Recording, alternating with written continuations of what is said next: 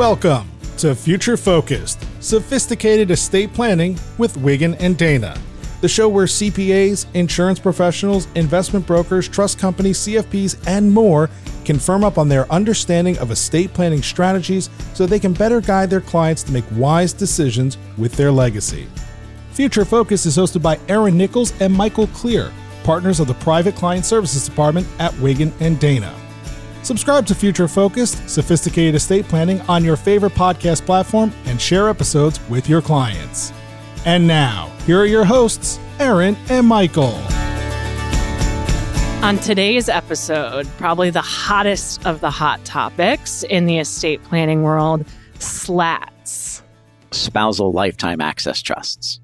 It's a popular thing that even non planners are talking about. And I'm sure that the CPAs and financial planners listening to this get this question just as frequently as we do. People hear about it, you know, on Forbes and in the news, and they say, What is this? And do I need it? And I think it's key to just go ahead and look back at those words. That's what it is. It's a spousal lifetime access trust. So it's a trust for the benefit of a spouse and maybe others that the spouse is a beneficiary of, and it's a trust. So it's inevitably used in gift planning. And I think now the reason why it's so popular for people to have this on the top of their minds is because of the legislation that we're currently benefiting from, the Tax Cuts and Jobs Act, that has changed the tax landscape. Yeah, the exemptions at a, another all time high here in 2023. The exemption is now $12,920,000. So clients are thinking about ways to use that. Why? Because that exemption is slated to sunset on January 1st, 2026, and will be halved.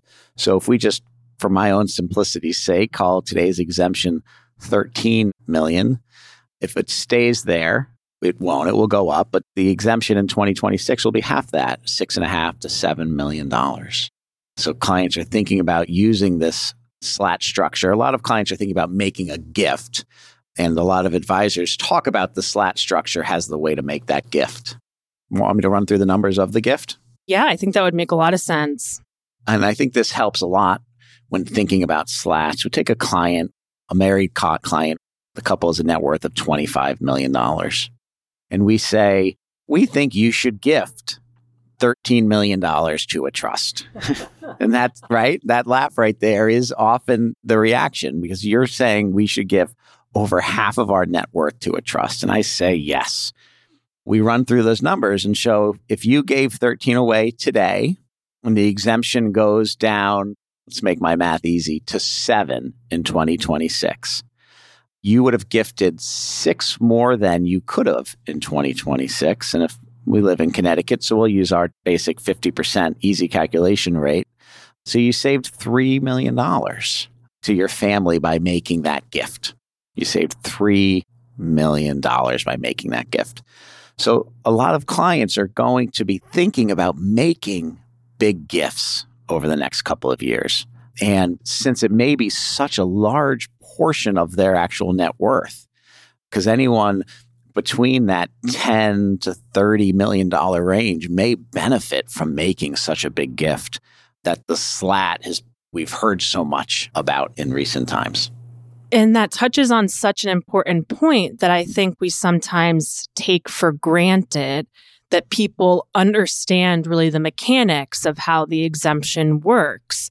So if we're going from 13 million to 7 million, it doesn't necessarily benefit a client for this planning to create a trust now and make a gift of $7 million because that doesn't go beyond what they would already have. So it cuts in to the bottom portion of the exemption first, and you don't get the benefit from the expanded exemption until you get to above where it'll sunset to. So it requires that big gift. It does. You've just explained to me, and I've explained as well, why a big gift may be appropriate for a client. But that client reacts and says, No way, no way can I give away that much and not have access to it. And that is why the slat tends to be an option that I like to call a safety valve because the purpose is obviously to remove these assets from the client's taxable estate. So the goal will be to make this big gift, save potentially three to four million dollars in transfer taxes, but then not have the spouse actually take distributions. That seems to defeat the purpose of transferring these assets out. But I like clients to think of it just like that a safety valve that by having the spouse as a beneficiary, they can be assured that if the trust is drafted correctly, that they could potentially have access to that money later on if they need it. Yeah, historically with slats, we were thinking about making a gift to a trust using the exemption, capturing exemption, and getting the clients into the strategy. And we would say, we're going to put assets into this trust that we think you're not going to need. You're not going to need these assets. We're going to let these assets grow. That growth is outside of the estate tax system. But I think as we hit these clients where we'll say 10 to 40 million dollar range, the ranges aren't perfect, but it gives you an idea if you fit in that range, they, they want the access to it. So for these clients, I think it's okay to think about possibly using the trust later on because they wouldn't have gifted it if they didn't have that access. Historically, you might have said, no, we don't want to touch these assets last. But if you wouldn't have gifted, if, if I convinced you to gift to save that money and you're sitting there and you're like, I know I'm going to need some of it. Well, at least we still did the planning.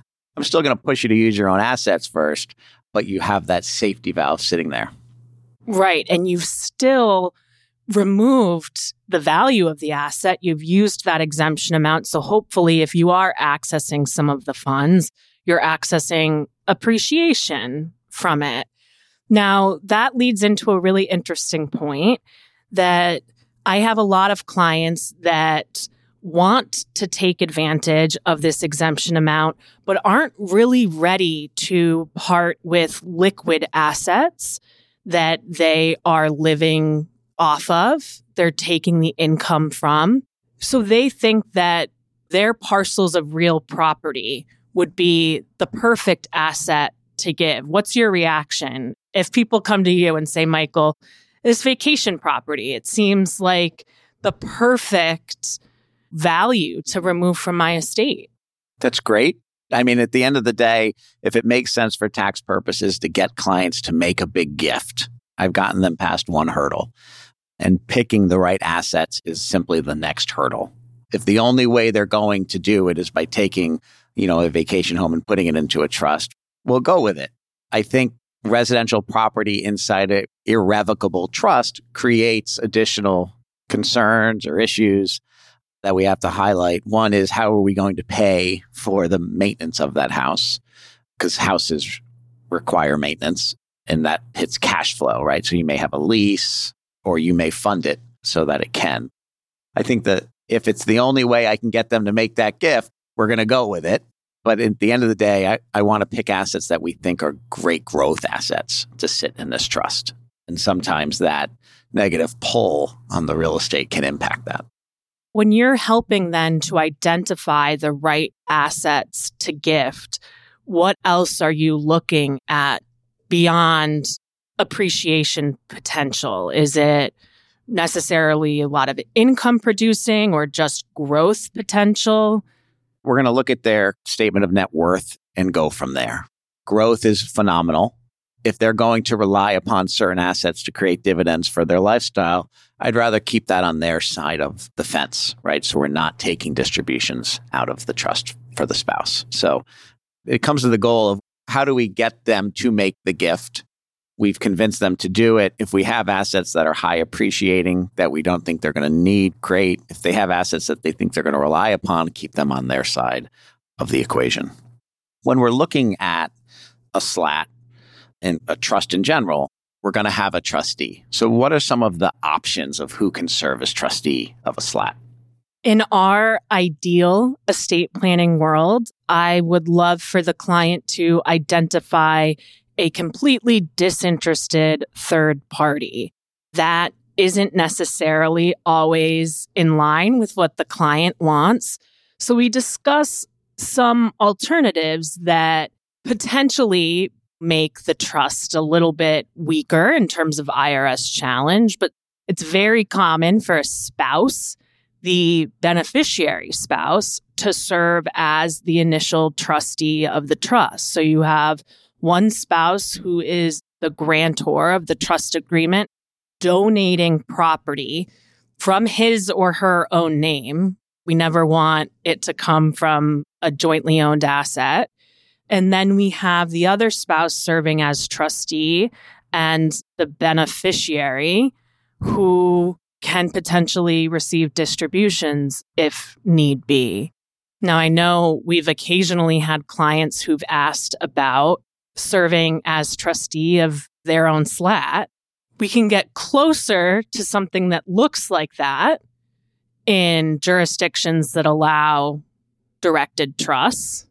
And at this point, there are quite a few, Connecticut being one of them. So it is something that we could offer that bifurcation of trustee roles that allows the donor grantor spouse to be involved typically in the investment of the trust assets, which can be especially important to clients who've identified potentially business assets as something they're going to gift.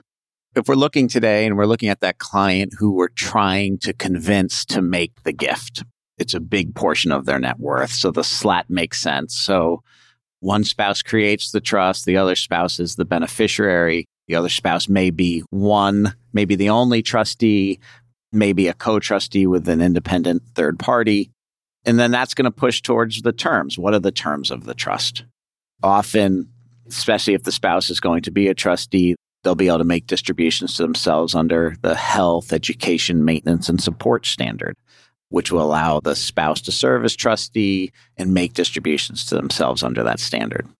If we want a larger standard with that complete discretion, we would use the independent trustee there to be able to do that. So all's fine. We've made a gift. Spouse is a trustee. They have some limited access to it. They don't have complete control of the assets anymore because it's in a trust. As a trustee, they have a fiduciary standard to distributions and investments. But what happens when life moves on? For example, what could happen at the death of the beneficiary spouse. We have explained how the family has access to it. Husband and wife maybe have access to it because a spouse is a beneficiary. But if that spouse beneficiary dies, may no longer have access to it, right? And it's interesting because that's not something that I get asked about a lot. I think typically clients are thinking about these inter vivos gifts. They're not contemplating death. And everyone's just going to live forever and be happily married. And unfortunately, that's not the case. I have had a couple that was older looking to gift to take advantage of these laws before 2026 and really looking at their health to figure out which spouse was more likely to survive the other because the one with the longer life expectancy would ideally be the beneficiary spouse so that that access continued.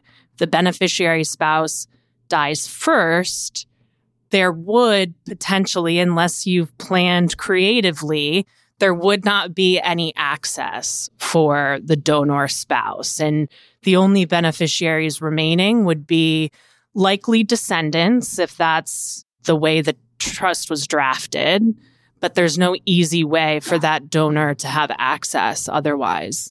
Yeah, so often these slats are grantor trusts for income tax purposes. So we may built into that strategy from on the drafting side, we may have some ability to get liquidity to the surviving spouse through maybe a, a loan to the surviving spouse, which could give them some liquidity in some jurisdictions, we might be able to, and you'll hear like a hybrid slat where maybe you could bring the grantor, the person who's created the trust and made the gift, bring them back in to be a beneficiary of the trust. But that's very sophisticated and advanced planning and can only be done in certain jurisdictions. Right. These are the topics that we love to talk about. It gets to the fun stuff of estate planning.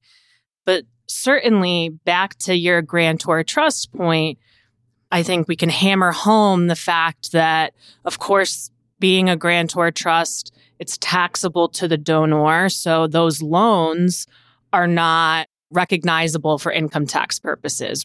So no one's having to report interest income and you're not having to track that as carefully on your 1040.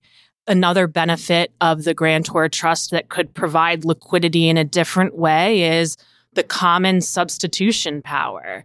So there are certainly clients who have illiquid assets that they might think of as a generational asset, a piece of property, perhaps, or something they want to pass on to their kids, but they're not able to take advantage of now. We can sit with them and look about the possibility of substituting that illiquid asset into the trust in exchange for something more liquid that can provide them with income and resources to fund their life. So let's look at that next scenario that we have to at least think about, which is what happens if the spouses get divorced? So we've made a gift to a trust and the spouses end up being divorced. I think there, what becomes important is how you've defined spouse in the document. So typically, I think that people are expecting that whomever's the beneficiary at the start of the trust will continue to be the beneficiary. So I at least see that as the common assumption. Clients come in, you're the beneficiary spouse. Yeah, maybe if there's a divorce, you're no longer serving as co trustee, but there's this feeling that the assets that have been put in the trust are sort of vested there for the beneficiary spouse. It's actually, in our experience, I think typically not the case. Much more often, we see trust agreements that essentially disinherit the spouse as soon as a divorce action is filed.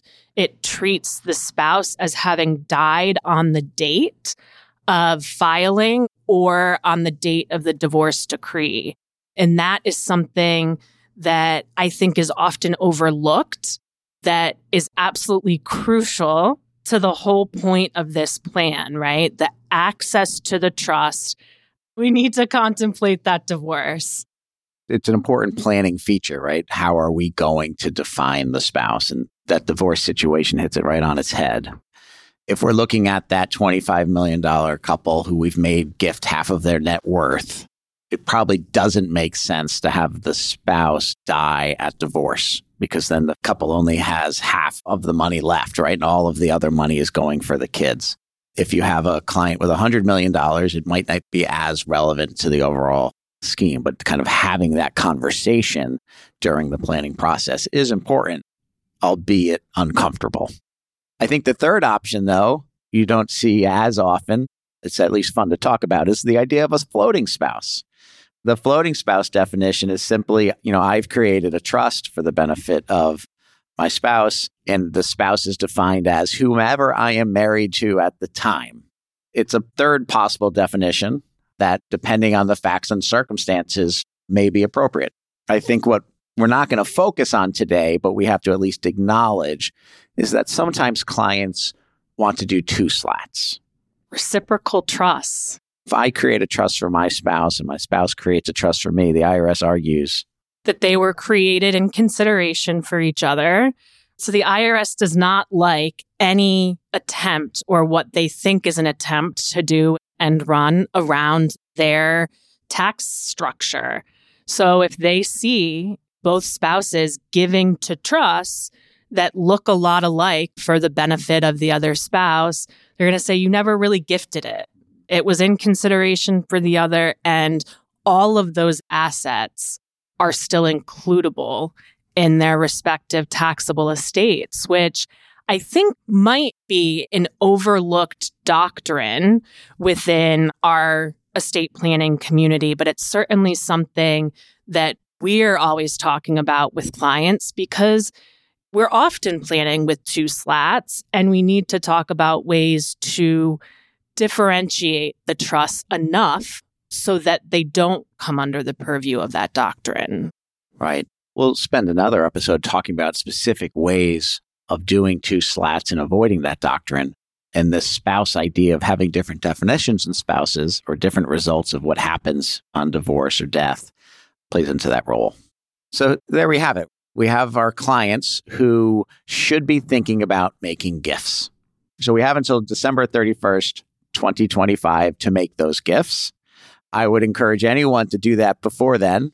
If this law is in fact going to sunset, access to your estate planning lawyer in 2025 is going to be hard. Valuation firms as well. Valuation firms as well.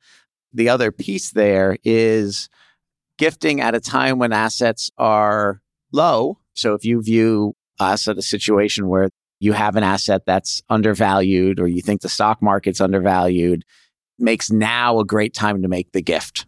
Let's say you put in an asset today worth $12 million. And then in 2025, that asset's worth $15 million. You couldn't have put that same asset in if you had waited two years to make that gift. So thinking about making those gifts now, if it makes sense, and using the slat strategy is often a way for clients to grasp around the safety of doing it. Absolutely. And that is a great hook for the financial planners listening to talk about the bear market with their clients and get them on board with what is an important topic. So we certainly appreciate everyone that listened to this. Our hope is that you follow us on LinkedIn and you subscribe to our podcast because we have a lot of good content coming your way. Thanks, Aaron. Thank you for listening to Future Focused Sophisticated Estate Planning, hosted by Aaron Nichols and Michael Clear, partners of the Private Client Services Department at Wiggin and Dana. At Wiggin and Dana, our aim is preserving the wealth that a family has worked so hard to create and pride ourselves in offering value driven solutions and results. Subscribe to the show on your favorite podcast platform, share episodes with your clients, and follow our highly talented, creative, and experienced lawyers on LinkedIn for even more great insight. We'll see you next time on Future Focused Sophisticated Estate Planning.